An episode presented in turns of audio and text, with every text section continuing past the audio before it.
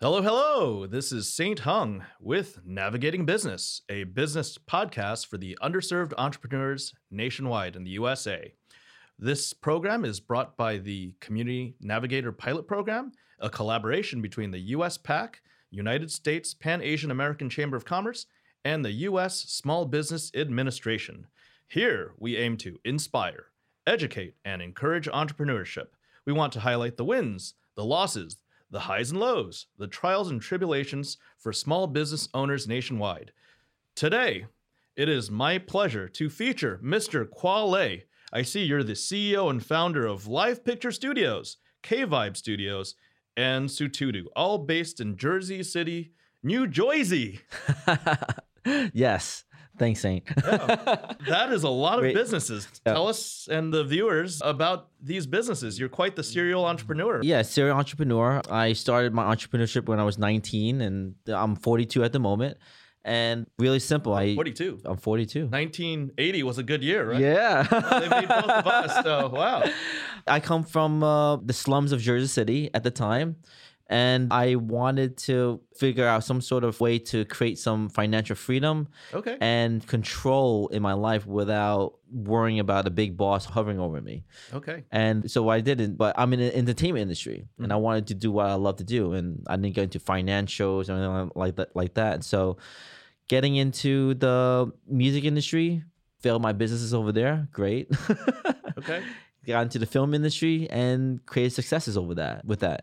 And that's how we kind of got into. So the, the business that we have is all about they were really short term strategies to lead into the long term strategies. Okay. So Live Picture Studios is the wedding company. We went doing from 12 weddings a year to 500 a year at the moment. Wow. And now we are in the And place even, of even still, even right now. still running. It's 10 years strong. Wow. When we just signed the contract to start franchising the company. Okay. So we're going to be in 38 states, hopefully, yeah. going through the FDD legal process and everything else. And then the K Vibe Studio side of things. That's always been present. That started as the music company that transformed to the film company.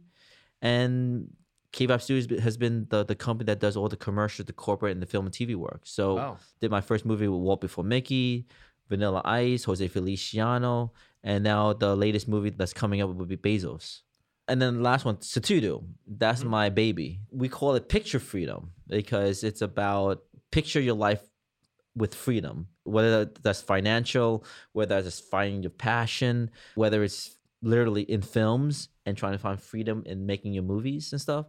The idea of Satudu was strictly to be Web3. It's a Web3 company. Okay.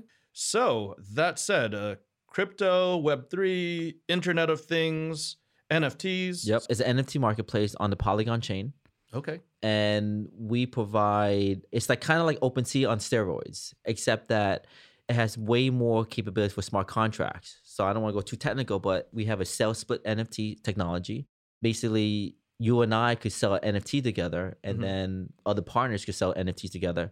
Uh, upon the sell, we split at the exact same time, Really? So it triggers and it distributes to our, uh, our wallets separately. separately. That is amazing. And then, days, right? and then the royalties could do the same thing up to 100 wallets. Okay. You could put a royalty and you split all the royalties. And so upon the transaction in the secondary sell, it was split the royalties to all the wallets. Wow, that's amazing. So you guarantee recurring income, and there's not that possibility of legal risk later on, 10 Yeah. years down the line. Financial, Once yeah. a movie or a song is made, One- everything's done, and it's that's just the way it is. You got it. That's it. You got it. You got the I- idea. the you got it. There- yeah, there you yeah. go, yeah. You know what, people? I, I usually have to explain what what's the point of it, and I had to usually go down that rabbit hole of Mhm. the music industry, the licensing, the film industry, and syncing, and the financial friction, the partnerships. And Yep, yep. Any secret businesses that are brewing up that you haven't mentioned yet? You know what? I mean, we're in the 8,000 square foot studio. We were planning to use the studio as the leverage to get people into events, the give backs, and everything else. And obviously, I'm, uh,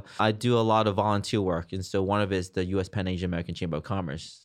so, uh, but US the PAC. Northeast Division Northeast, as exactly. president. That's right? exactly right. How did you get into that? Just like any entrepreneur that's looking to get their feet wet into business in 2014, I was just looking for like-minded people. I had once for the fastest growing business in Hudson County, New Jersey, because we grew our wedding business from zero to a half a million dollars within a year. And that allowed us to USPAACC to find us. And I saw all these Asian people. It's like, whoa, there's a lot of Asian businesses out here. And this to me it was really, really new. Mm-hmm. And I said, how do I be a part of it? And I became a member. And I said, you know what? I want to be more involved. And so I got involved. And then later on, I got asked to be on the board member. And then the president of the chapter had left. And then Susan Allen, the president of the national side, asked me Mhm. personally, Khoa, do you want to be the president for the chapter? And I said, Northeast chapter. And I said no in the beginning. And he goes, Really? I did say no. She accepts no. I mean, you're the president now, so obviously Mrs. Allen didn't take no for an answer, Well, right? she, she, I had a lot of things going on. I had Okay. at the time I was running two businesses, and Mhm. we were still trying to get our feet in there. Um, we're still a small business that pivoted into multiple businesses. But Yeah. she told me this. She goes, "Khoa, I want to leave you with this before you make a decision. Money could buy you a lot of different things, but it cannot buy you respect." oh, wow, that's wisdom, right? That was wisdom right there. Yeah, he says yeah. you could you could do anything you want, Khoa, with money, but you know what? You would never gain the respect that you could gain with money. So if you do it right, you will earn the respect from your peers. Oh, I can see that. I've been to some of these nonprofit engagements, these activities that Mhm. USPAACC has brought about. Yeah. I've got team members going to the Innovation Symposium that's coming up.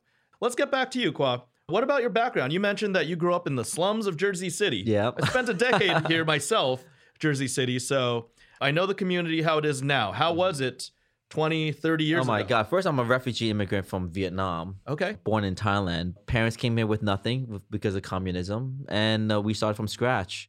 And for me, my world was in Jersey City. It's not like we had the opportunity to travel outside the states. So Mhm. I thought New Jersey was that city. That was it. That was it. That was your world. that was my world. I saw New Jersey City, and and then I see TV. And Mhm. the TV would show me these things that, but I barely watched TV when I was a kid too.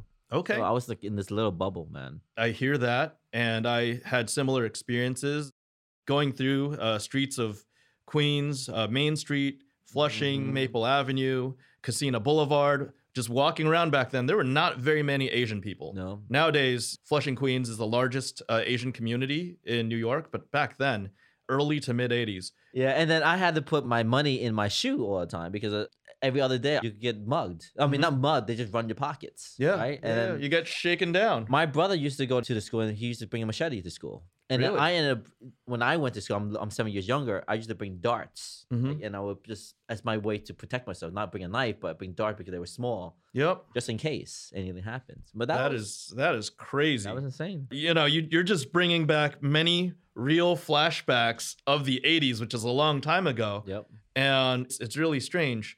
I've recently gotten similar flashbacks in this Mhm. post pandemic, or Yeah. especially when the pandemic was really new That's right. and the violence against the AAPI community That's in right. some cities went up by like 30,000%, like Mm, 300x the incidents. And even New York City right now, the incidence against Asian Americans is at an all time high.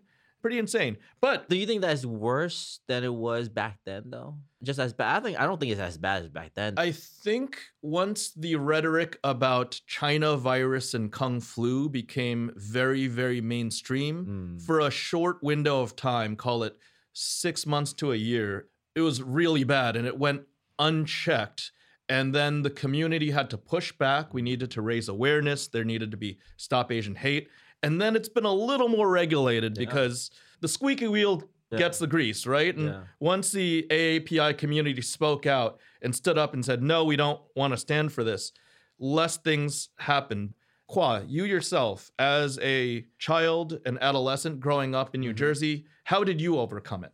you know what? I overcame it with getting into passionate things that I wanted to do, and I, for me, I was lucky to find baseball as Mhm. my lucky passion, right, and music. Okay. being a pianist and then becoming trying to get into production. I think what made me realize even more was that at 19 years old that I could start a business Mm-hmm. and that I could have an opportunity to create change. Okay. When I knew that I could do that, then I saw that there was no ceiling for me. It was Mhm. a matter of being educated in the business world and then who is going to help me get me to the next stage besides myself.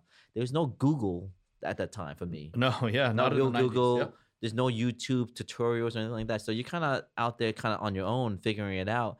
and then it's like the blind leading the blind. I'm in I'm in the slums in New Jersey, in Jersey City, Mm-hmm. and I'm asking help from somebody else that never built a business. you no, know, you, like, you've got to figure it out you figure yourself. it out yourself, Yeah, and so yeah, yeah. there's a lot of opportunity. When- we were just coming up, there was no Google. I mean, I There barely graduated high school, and it was still America Online and 14.4K modems. There was no YouTube. There were no That's right. tutorials. That's there was exactly no right. one, two, three paint by numbers thing on starting a business. Yep. Not in the mid to late 90s. No. Not at all. So now what's different, even though those the opportunities are there, Mhm. there's a lot of misinformation out there too. Oh, you're absolutely right. There's and there- information overload for sure. And there's different, you know, I don't want my kids to grow up there saying that, oh, I could just start a business, I could be successful in six months. No, no, no, no. Slow down there. Yeah, you, lot- you got you got a lot of people learning to do. You got to learn how to go through business ethics, and uh, you got to go through the grind, and you got to start failing. So I, I always say, like people that see have whatever success I have today, I said, don't judge me on that. Judge me from when I started. Judge me from how I picked myself back up Mhm. and went through the the, the you know, Kicking you when you're down. Yeah, yeah, kicking when right, down. Yeah, yeah. yeah. Right, exactly that. And I still feel like that way, even at the stage I'm at at the moment, you know, and which is the reason why we are building Satudu. Okay. Yeah, yeah, yeah. I totally hear that about information overload on the other side. Mhm. When we were growing up and just finding our way, Yep. there was no roadmap. There was, And to be fair, the challenges today to the millennials and the zoomers is that there is too much information Mhm. and there's too much illusion. I would say that social media just is a construct to let you only see the good sides. Everybody only wants to show their good sides. Yep. You've got that whole Dan Bilzerian type of billionaire bro culture, trust fund culture. Yep. And it's like, oh, you've got the Kardashians, and that's the result. That's it Yep. right? And you just only see people that are successful. You don't see, oh, look, the original Kardashian father, the father to the Kardashians, was a lawyer. He was O.J. Simpson's lawyer. He worked, you know, a legal career his whole life and built up a lot of wealth. And I think there was a divorce, and then and then they kept a bunch of the money, Right. right? But that was a whole lifetime of work. You have at least 20 years of work behind you. I've got 20 plus years of work behind myself and everybody just looks wants to look at oh this person's successful right. that means if i work hard for six months you know what i'll give it a solid year Yeah. then i should be just as successful as those guys right. and i'm like hey that's an illusion that's just people showing you what they want to see That's right. for the first 19 years of me running universal processing nobody wanted my opinion Yeah. I didn't even want to come out and give an opinion because I was busy head down Yeah. worrying about this is COVID. What are we gonna do? Do, yeah. Yeah. What? How are we gonna survive? I've got employees. They've got families. I've got a family. Yeah. What am I gonna do? Yeah. Right. Yeah. Exactly. And there's that. there's a lot of that. Exactly that. And so the business that we did, it, it wasn't about like just trying to build selfish wealth here. It, Mhm. it is about building communities. And and it's the reason why I am part of the USPAACC and part of the whole CNPP program and stuff and want to volunteer my time because now we want to make sure people are asking for that help and we wanted to be able to deliver that help, right? Yep. Yep.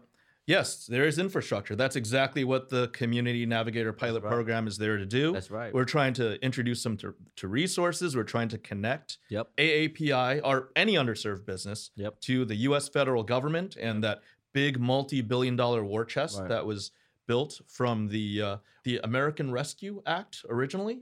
We do. Well, they're providing a service for free, but they're being Funded by funded the SBA. by the Small The- Business Administration exactly to go out there and give their business expertise, provide their business services. Although it's free of charge, Mhm. it's costing the government money, Money. but the government is keeping tabs to make sure that these professionals are executing and carrying out this community empowerment well said that, exactly that you know and I, I wish i was 19 years old or where it is at that time having that type of infrastructure hey you know I- Yeah. like Ever since the pandemic, there have been so many grants that are they start at maybe 10,000, they go up to 100,000. There's many of them that are 50,000 per grant Mm. that nationwide businesses Uber, for example, did its thing. I think some of the main banks have done their thing as well. Grubhub had a Mm. neighborhood empowerment initiative as well.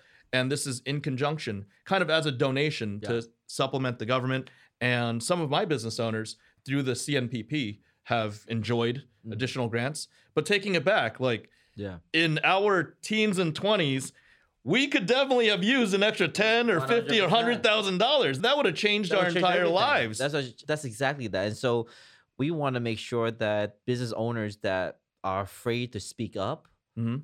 to get them to speak up and ask for help because it's there now. Absolutely. It's there. there. We have an email contact, right? Yeah, we, Here it's uh it's podcast at uspaacc.com. Yep. And the listeners, the viewers out there, if they want to reach out or have some general questions, send it over. Comments. Hey, Yeah. just let us know we're doing a good job. Let us know what you'd like to learn about, and we'll either answer your email directly or we'll direct you to the proper resources. Or go straight back to the website uspaacc.com. And, yep, www.uspaacc.com or Yep. podcast at uspaacc.com. Let me ask you something. You've been in that business for a long time now, and what are the trials and tribulations that's going on at the moment? What is it that these underserved businesses need help with? Wow. The interviewee is now turning the tables. I was going to ask you that question. The trials and tribulations that businesses are going through right now, especially, especially because I have a lot of exposure with the AAPI community, AAPI business owners. I'd say about 85% of the client base that uh, Universal deals with are Asian business owners. Their main thing is hiring. And I think it's really, as a small business, it's really about your people. Yeah. I, I literally myself just came back from an executive vision retreat in Atlanta.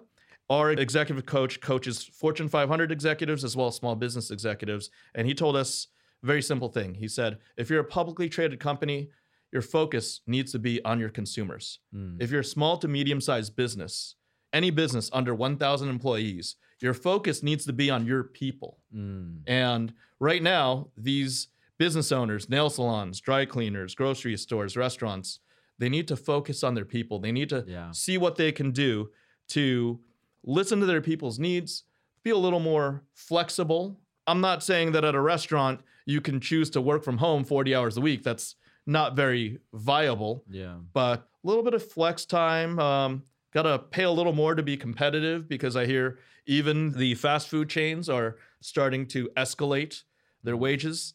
And a little part of what we do at Universal Processing to help alleviate those challenges. Yeah. I know you mentioned your businesses, but what was the true beginning? What were the origins of your first business and how did you get yourself off the ground? Even if you didn't succeed at that time, like Yeah. what's the story behind that? my first thing was uh, I first started with my passion in music, so I started my music business, Mhm. and I uh, I partnered up with a record producer, and I learned the ropes. And the idea of the partnership was to learn how to navigate through the industry.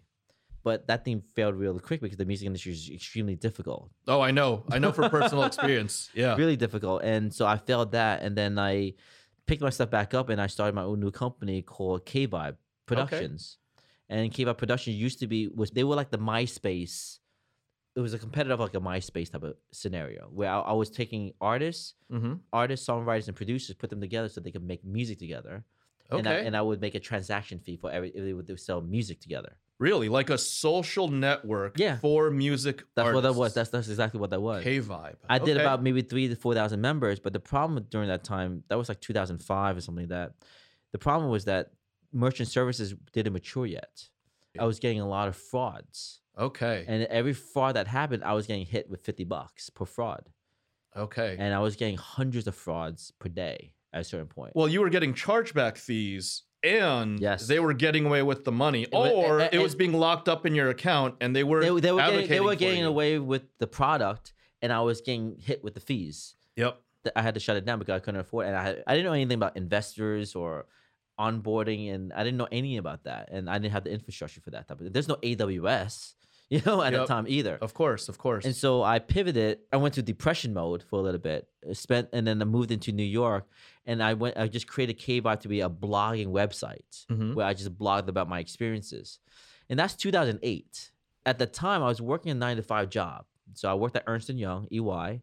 I was making my fifty thousand dollar a year salary just to stay afloat with things, support myself in paying rent in New York, and continue to figure out how to pivot from that depressing uh, failure I, that I thought so, I had. so you started out with entrepreneurship, then you took a corporate job, I had. while I, I've building- always. I've always had a corporate job since At out of time? college. Out of college. Oh, really? I okay. did. Okay. And I all the money that I spent that I saved, hmm I put it back right back to my music. Right in- back into your investments. Into, okay. So my thing was that I never went out to clubs. I don't party. I'm like a straight up geek. Buy my equipment. Really? That's all I did. oh man. That's all In the I music did. business, In the did no, music no clubbing and no party. None of that. And I just try You're to. telling me I couldn't find you on the weekend at Sound Factory in Manhattan after work? I'm- that was the that was the spot in the late '90s. I, I'm an introvert. Okay, I'm an okay. introvert. I like to stay in my box and I like to make my music and and I like to work with artists and I just stay in the box just working with them and making great music and I let them be the soundboard. Okay.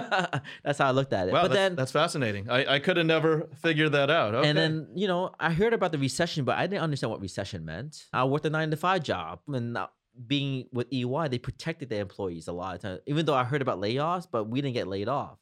And so I kept my job. And then in 2009, I got into the film industry because the new technology was the 5D Mark II. That was the camera, the DSLR camera stuff. And I, okay, and I, I said, "Whoa, this is the opportunity for me to make music videos." really? Yeah, and then I sucked at it so bad. But then I said, you know what? Let me just learn how to do photography. Let me learn how to tell stories. And I made my sh- first short film. Uh, learned that- my photography really well. And then, long story short, my connections in the music industry led me into uh, one of my friends that was a, the DJ for 103.5, oh, DJ Valentino. He said that he was in the wedding industry. He said he asked me if I wanted to shoot weddings, and at the time I said no because I'm trying to do this thing. You asked me to do. I, I'm not buying you should have asked job. somebody. Weddings are very, very lucrative. very, very lucrative. I didn't know that, Okay. but Well, I you said- learn later, right? I learned later. I said, I said, "Oh, fine, I just do it. How much is it? Seven hundred fifty bucks to do the edit, to the shoot, to do everything. That was my thing, and I thought that was a lot of money for me. Okay. coming from a nine to five job, and I said, "Oh, let me do it." And then I saw all the problems in the wedding industry, hmm and I said, "Wow, this is a good opportunity to if I was to get into this industry." And lo and behold, I got into it. Went from doing we created live picture studios. We did twelve weddings a year. The following year, we did hundred weddings.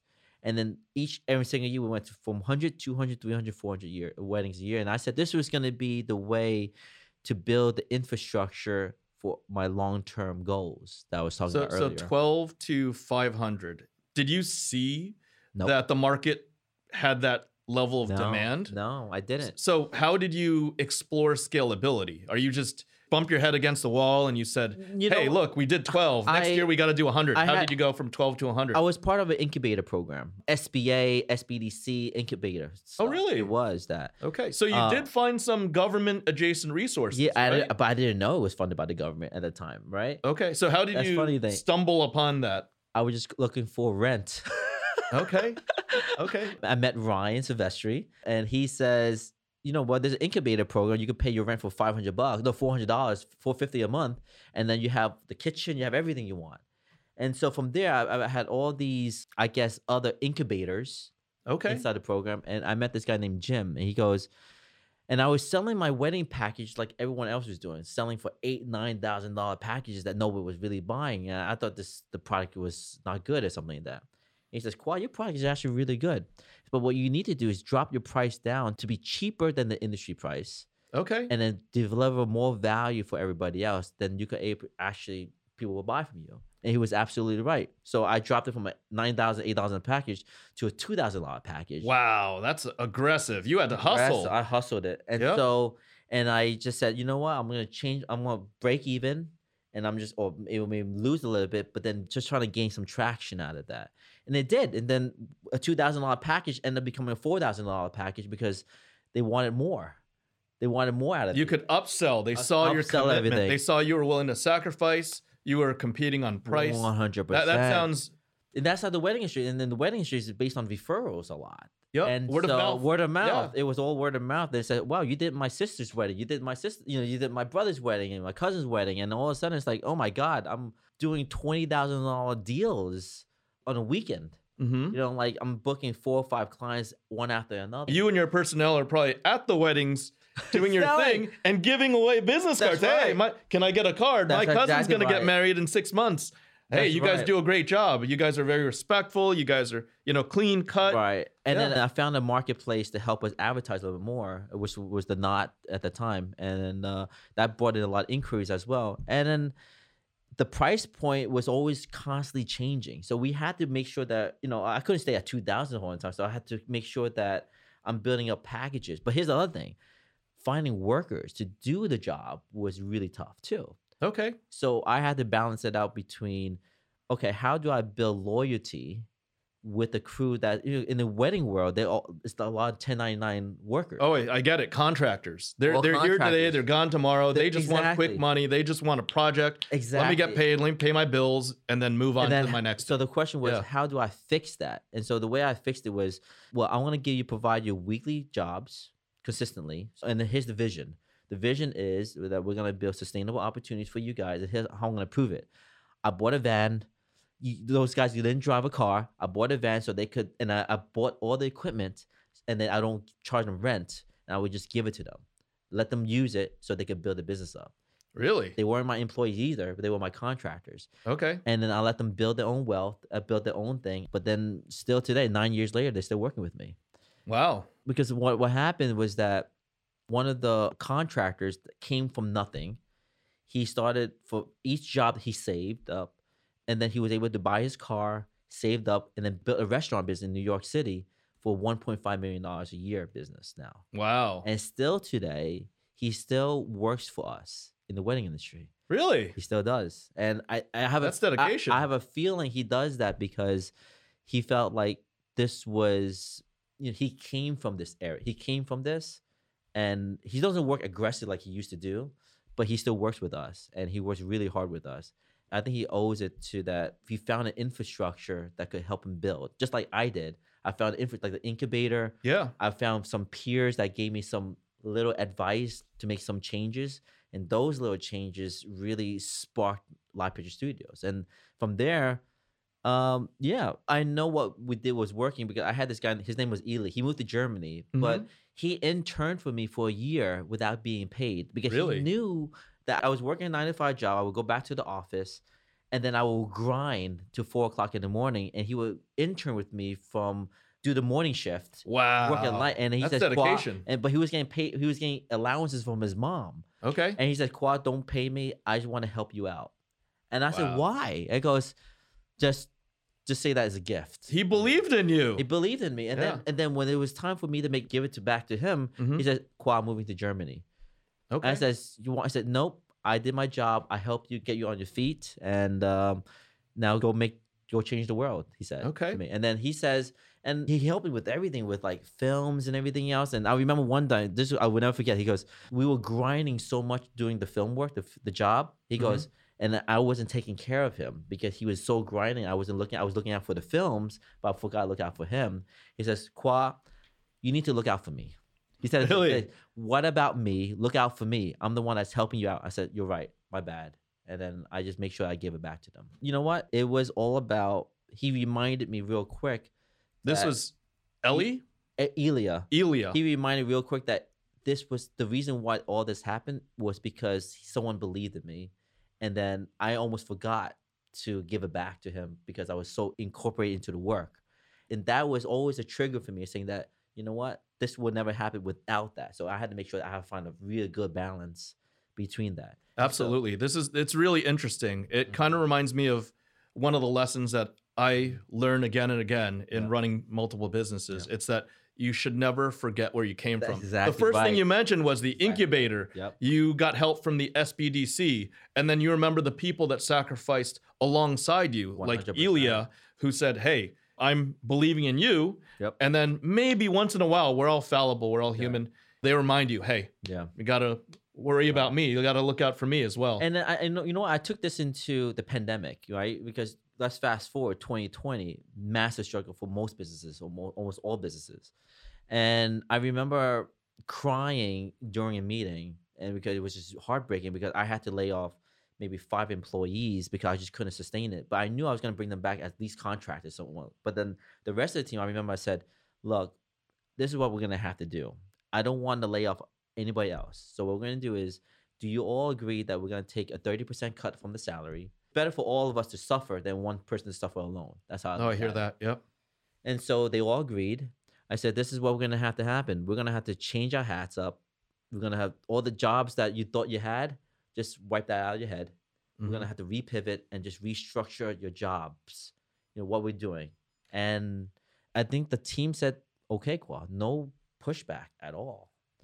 And I think that was the reason why we even survived the pandemic was because the people in the company said, I'm on board with the vision. I'm on board with everything that you're about. And we're going to work really hard to make this thing work. We're going to all survive together.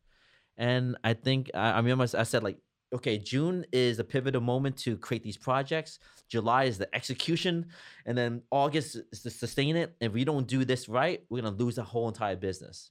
And look, we're 2022. And I say we're launching our third business at the moment. I always said we're, we're wealthy Mm-hmm. but and I would say that all the salaries been restored. People had been got their raises, you know what they needed. They worked so hard during the pandemic, and I myself, what I did was I didn't take a salary for 12 months. I didn't tell anybody that. What I did, was I survived off credit cards, rewards. Yep. The points that you accumulated, right? I survived off of my my wife's cash based business. That was she paid for daycare, and I just did everything I can to just scrape up where I could get. But all the money that went to went all to the employees. But I would never tell them because I didn't want to discourage anybody. That why is the CEO's not getting paid? And I yeah, said, it, you know, impacts, impact individuals' morally, morale, morale for sure. So I didn't say sure. that. But now I, I still don't get. I, I mean, I look. I, I I always reinvest back into the business, so I, I still don't look at myself as getting paid that much. Mhm. But it's enough for me to run an infrastructure and set ourselves for major success. Yeah. And that's to me, when anyone struggles, you have to think about the people. You can't be just being think about yourself. That's the f- quickest way to f- failing your business. to just think about yourself, worry about yourself. And Exactly. even in my industry, the financial technology industry, Mhm. I've got a, a similar experience there. But early on in the pandemic, the individuals, the CEOs who had established businesses for 20 or 30 years, Mhm. They were like, you know, screw this. I'm going to my vacation house. I'm going on my boat. Yeah. I'm going to hide it out. And, you know, their employees didn't stay. Yeah. They probably terminated 25, 50, 75%, 100% of their workforce. That's right. And they're like, let me look out for me. I got a family. Yeah. It's like everybody's got a Got family. family too. Every- I got a family too. Yeah. But these people have families. My employees have families. yep. And we rallied together. Same thing. Myself, my shareholders, my executive team, we did not take a salary for minimum of six months. Mm. And then all of our team, our employees, they some of them opted out. They're like, oh, I'm already financially independent, come from a, a wealthy Oh, family in Asia. Some- culture. Yes, awesome. some of them were like, "Hey, just don't even let me take a leave of voluntary leave of absence." And then the rest, they're like, "Hey, we know we're not actually producing, so what do you want? 50%, 40%?" We settled at 25% pay cut so that they could work from home. Mm. And then later on, we didn't know how to because we were a face to we still are a face-to-face consultancy. Mhm. They weren't actually effective doing any sales work working from home, so we redeployed and pivoted them. But funny enough, there were 19 non-equity holding volunteers Wow. that volunteered to come back to work to work as essential workers, and we called them our COVID-19. wow. And these 19, I think we've we lost two or three of them because two of them decided to go to school, one of them started their own business, but my executive team and 16 of them are going to an all expense paid trip to Alaska in December on the company to, to thank them for the sacrifice. that's awesome. But yeah, you had people that sacrificed alongside you. They didn't whine, they didn't complain. No allowed. No. Just, you know, And the- this is what we have to do. and to there's do. no book or YouTube that There's no playbook. There's no there was playbook for no this. precedent. This it's, is- it's not like we were looking at 1910 and, and they the, come- the Great it- Flu or yeah. and, and it comes down to life experiences. That's why I said like you can't like emerging entrepreneurship. You Mhm. got to learn the human aspect of how to treat people right. How do you think about the business and think about the purpose and long term? Why do you have a business in the first place? It's the right thing to do. And it's extremely fulfilling too when you do help people out. And then at the end of the day, we got to think about the long term. And the long term requires people to run it long. For sure. It's definitely about people. Like I said about Mhm. small businesses, even in my executive retreat, if you're running a small business, if you're running any business under 1,000 employees, it's about your people. It's about how you treat your people, how they treat you in return, how they reciprocate. Yep. And speaking of helping people, since we're running a little short on time, we want to always finish these podcasts with some advice. Khoa, what advice could you provide to a listener out there, either trying to start their first business or trying to build their next business? I always lead with make sure you have a purpose to why you're starting the business in the first place. I would say it's if you're just trying to do it just to make money for why do you need to make the money? Okay. Why do you need to make seven figures? Why do you need to make this type of money? Ask those questions first. There's nothing wrong with making money, but you need to have a reason why you want to make that much money. Are you trying to give it back to charity? Well, you need to buy that new car. Mm-hmm. Why do you need to buy that new shiny car for yourself? Right? Just So ask what's what's the purpose Yeah, you of need to have business? What's your motivation? one hundred percent. You know, you need to have that motivation because then you could drive your strategies and drive all your ideas and build an infrastructure that surrounds that purpose. If you Okay. that, that's how I look at it, and that's how I did it with me. And if I didn't have a purpose to why I do what I do, I mean, I wouldn't be in the entertainment business. I wouldn't start these multi businesses, and I would I could care less about employees. You know what I'm saying? In Mm-hmm. a, so my purpose was about people, and my purpose was about creating freedom, financial freedom, creating sustainability for employees and out people outside the employee that understand that wants to learn how to build businesses, and hopefully in the next hundred years from now, when my grand great great grandkids are around, they have some sort of foundation that allows them to sustain themselves. And hopefully, we had laid out 0.5 percent of the groundwork Yep, yep. out there. Yeah. You know? So going back to what you said at the very beginning, it's great. It's fascinating. It, it was great learning about you. I hope the Thank viewers you. liked it. And hopefully we can hear from our business owners nationwide because we'd love to hear your stories. Thank you so much for tuning in. This has been Navigating Business and Khoa. Thank you once again. Thank For you. th- Thank you for the having interview. me. Thank you for having me.